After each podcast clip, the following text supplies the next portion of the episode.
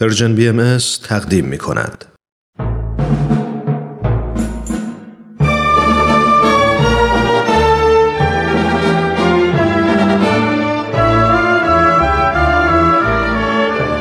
رادمردان جاوید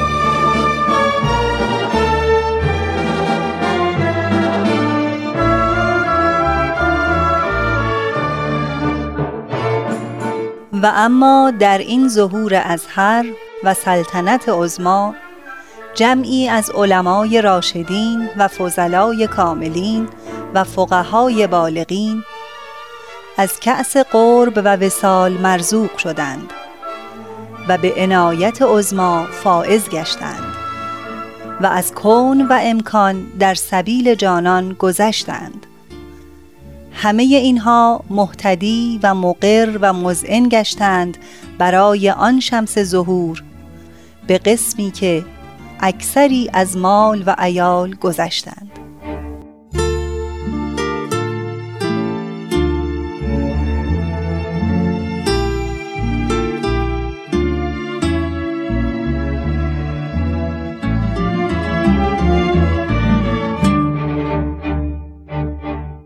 همراهان گرامی رادیو پیام دوست، درود بر شما. من ترانه هستم و امروز هم به اتفاق همکارانم بخشی دیگر از مجموعه رادمردان جاوید را به شما تقدیم می کنم. برنامه ای که به بررسی شرح احوال تعدادی از علما و روحانیونی می پردازد که همواره در جستجوی حق و حقیقت بودند و به خود اجازه ندادند که جاه و مقام و ثروت و مکنت مانع رسیدن آنها به سرچشمه حقیقت شود. آنان در مقطعی از زندگی خود و هنگامی که با باوری جدید مواجه شدند، تعصب و عداوت را از خود دور کردند و به آیین بابی و بهایی ایمان آوردند. بر سر اعتقاد خود پای فشردند و البته هر کدام بهای سنگینی بابت آن پرداختند. یکی از این افراد جناب ملا نصرالله شهمیرزادی شهید است که امروز بخش پایانی سرگذشت ایشان را میشنوید. دوستان عزیز، از شما خواهش میکنم تا در ادامه برنامه با ما همراه باشید.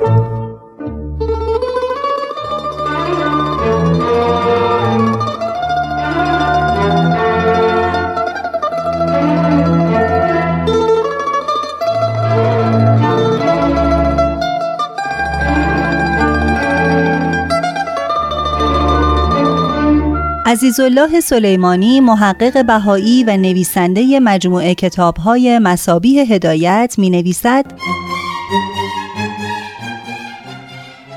حضرات نشستند و با هم مشورت کردند که این طایفه روز به روز بر جرأت و جسارتشان می‌افزاید. آنان دین خود را علنا تبلیغ می‌کنند. این نیست مگر به تحریک ملا نصرالله که دائما آنها را تشویق و دلگرم می‌کند. جماعت باید فکری کنیم تا او را از سر راه برداریم. بعد از او کار دیگران آسان است. چطور است از میان خود چهار نفر تبردار در همین جا بمانند تا وقتی که ملا نصرالله از سنگسر برمیگردد با ضرب تبر هلاکش کنند؟ همین کار را کردند. چهار نفر ماندند و دیگران به شهمیرزاد بازگشتند. این خبر به حاج محمد جواد میزبان ما رسید، اما چیزی به ما نگفت. وقتی قصد مراجعت داشتیم ما را برای صرف شام نگاه داشت. بعد خودش و یک نفر دیگر همراه ما حرکت کردند. قبل از آن که به دربند برسیم به بهانه‌ای آن شخص را به دربند فرستاد تا ببیند آن تبرداران خوابیدند یا نه. او هم بازگشت و خبر داد که آنان بیدارند. حاج محمد جواد به ما گفت: دوستان، در باغ پایین انگورهای خوبی هست. تا از آن انگورها نخورید نمی رویم. حاجی، این وقت شب چه وقت انگور خوردن است؟ نمی شود. باید پیاده شوید و از این انگورها میل کنید. خلاصه که مدتی ما را معطل کرد. ضمناً به طور مخفی مرتباً از حال تبرداران خبر می گرفت تا آنکه با خبر شد آنان خوابیدند. خب چطور بود؟ پسندیدید انگورهای باغ را؟ آری حاجی جان، خیلی عالی بود. خب دیگر برویم تا دیرتان نشود. حالا که پیاده شدیم بمانیم تا صبح برویم. نه، بهتر است برویم. صبح باید این اسب‌ها در سنگسر باشند. و خلاصه که به این تدبیر ما را به شهمیرزاد رساند.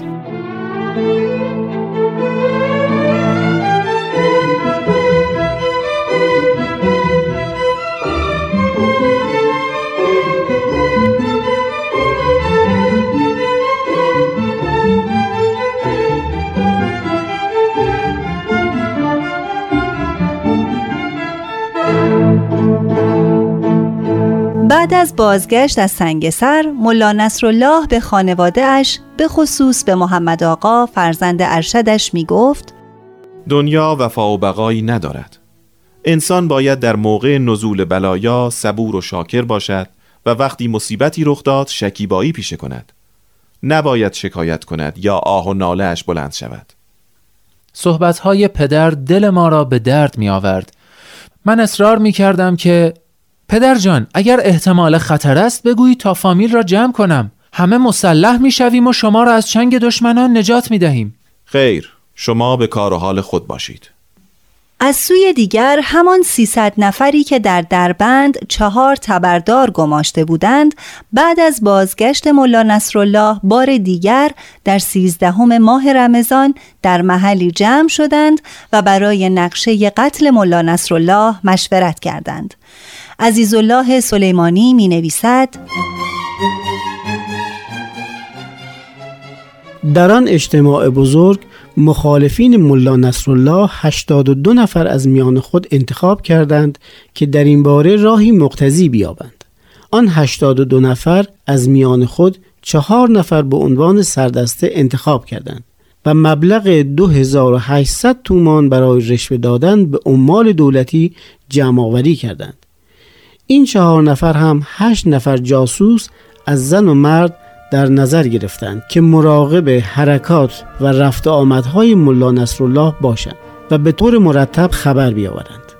ضمناً چهار نفر را هم مأمور کردند که مسلح و آماده و منتظر وقت باشند که در زمان لازم به قتل ملا نصرالله اقدام کنند.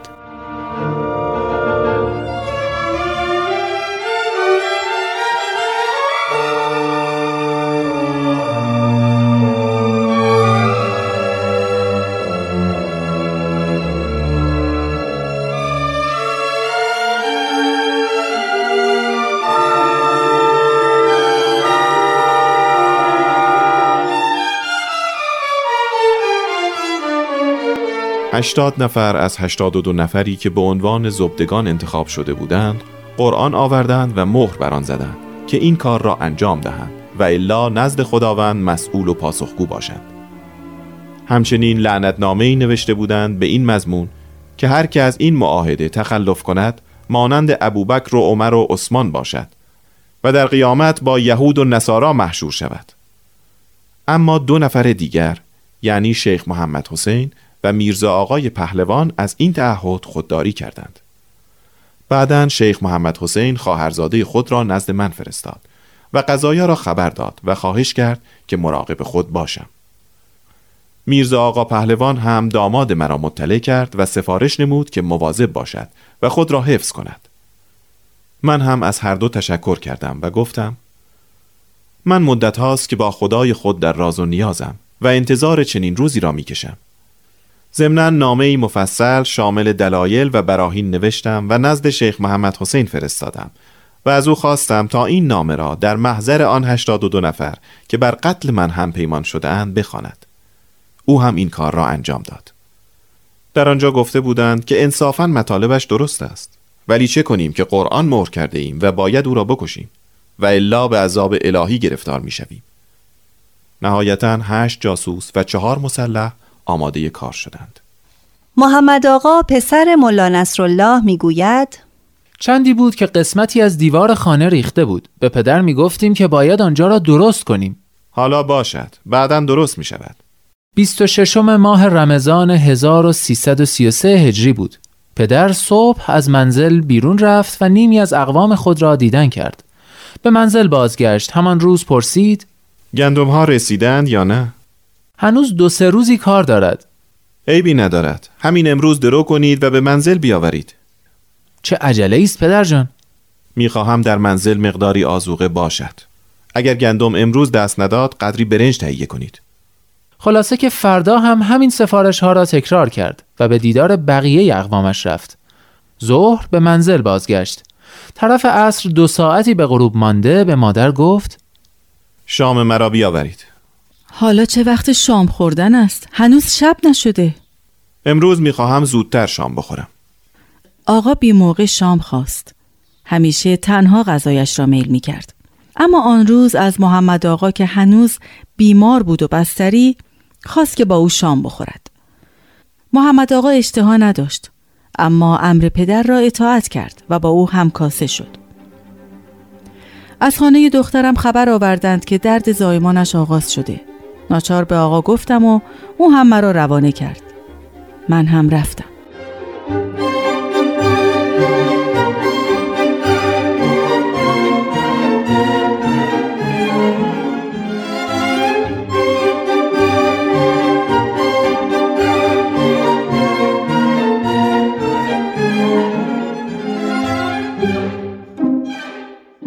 هنگام شام پدر به من گفت: واقعی در پیش است، مبادا پریشان شوی. نمیدانستم چه بگویم. غروب نشده بود که از طرف محفل روحانی بهاییان که همان شب منزل ملا علی برگزار شده بود آمدند و گفتند که محفل برای امر مهمی او را طلبیده. خواهش دارم امشب مرا معاف کنید. آن شخص بازگشت، اما دوباره آمد که محفل به وجود شما احتیاج دارد. پدر این بار هم عذر آورد. گفتم: پدر جان چرا نمی روید؟ آنها به مشورت با شما نیاز دارند. نمی خواهم نعشم در کوچه بیفتد. اگر چنین است، اگر چیزی می دانید می روم فامیل را خبر می کنم. باید سنگر ترتیب دهیم. خیر، لازم نیست. باید به قضای الهی راضی شویم.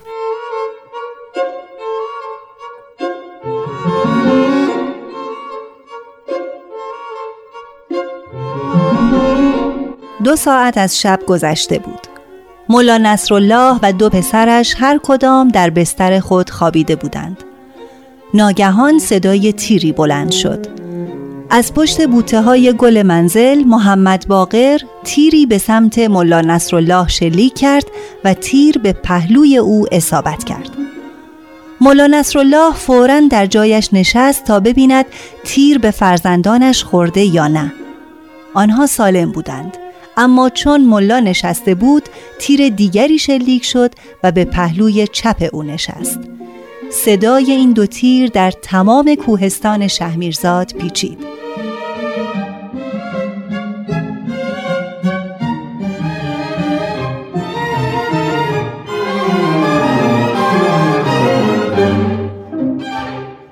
اولین کسی که به بالین ملا نصرالله حاضر شد آقا زین العابدین مؤمنی، نوه عموی او بود که همان روز ملا نصرالله به او گفته بود: مرا امشب خواهند کشت. همین که صدای تفنگ شنیدی به منزل ما بیا. محمد آقا فرزند ملا نصرالله میگوید: بعد از تیر دوم پدر سر به بالین گذاشت و شروع به تلاوت ادعیه و مناجات کرد. کم کم مردم جمع شدند. شبانه جراحی آوردیم. او هم قدری دستکاری کرد و گفت گلوله بیرون آمده. پولی گرفت و برگشت. اقوام دوروبر او جمع شده بودند و گریه و زاری می کردند. پدر در حال احتضار بود، اما آنها را دلداری می داد و با خدا مناجات می کرد. تا اینکه هنگام اذان صبح روحش به عالم بالا شتافت.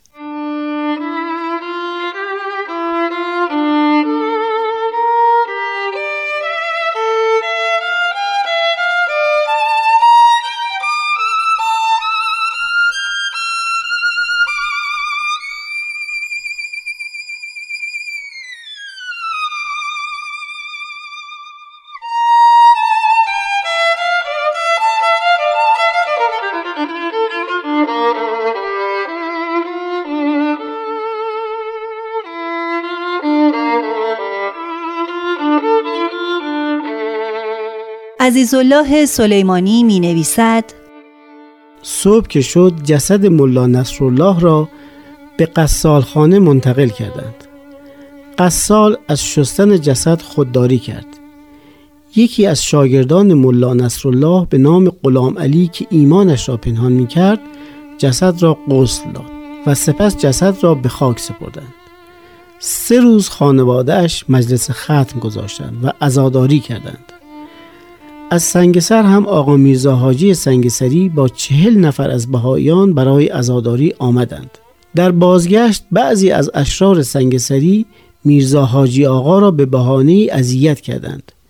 او هم به حکومت سمنان شکایت کرد. محمد آقا هم به خاطر قتل پدرش به حکومت تظلم کرد. خبر این واقعه به حاکم سمنان رسید. او هم با عده‌ای از سواران و سیصد نفر از بهائیان سنگسر برای دستگیری اشرار به شهمیرزاد آمد. اما اشرار با هم متحد شدند و مقاومت نمودند. حاکم هم بدون آنکه نتیجه‌ای بگیرد با سوارانش بازگشت. بهائیان سنگسر هم به محل خود بازگشتند. برای خانواده ملا نصرالله کار بسیار سخت شد. آب و نان بر آنها قطع شد. خود آنها هم در خطر بودند. نایب الحکومه که در نهان از دوستداران آیین بهایی و از ارادتمندان ملا نصرالله شهید بود، هشت مأمور برای محافظت از آن خانواده فرستاد. مأمورین شب اول و دوم با ترس و لرز کشیک دادند، اما شب سوم از شدت ترس حاضر به انجام مأموریت نشدند. میرزا حاجی آقای سنگسری میگوید: حکومت نتوانست عاملین قتل ملا نصرالله را شناسایی و مجازات کند، اما هر کدام از آنها به ترتیبی به جزای عمل خود رسیدند.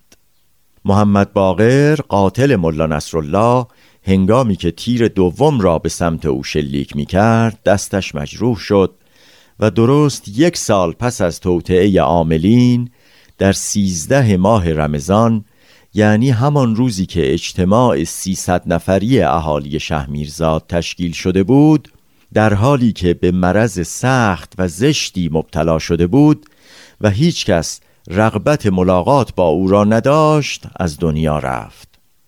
از همان روز در شهمیرزاد مرض وبا شیوع یافت و تا بیست و هفتم ماه رمضان، یعنی درست یک سال بعد از شهادت ملا نصرالله، دقیقاً سیصد نفر از اهالی شهمیرزاد به علت ابتلاع به وبا از میان رفتند.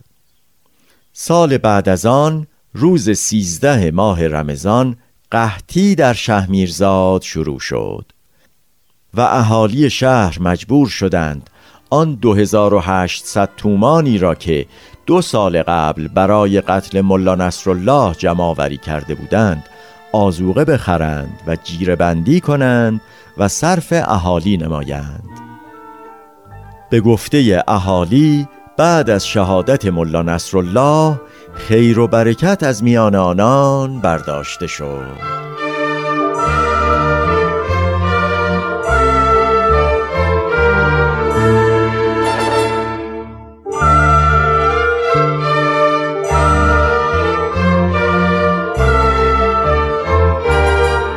دوستان عزیز، به پایان سرگذشت جناب ملا نصرالله شهمیرزادی رسیدیم.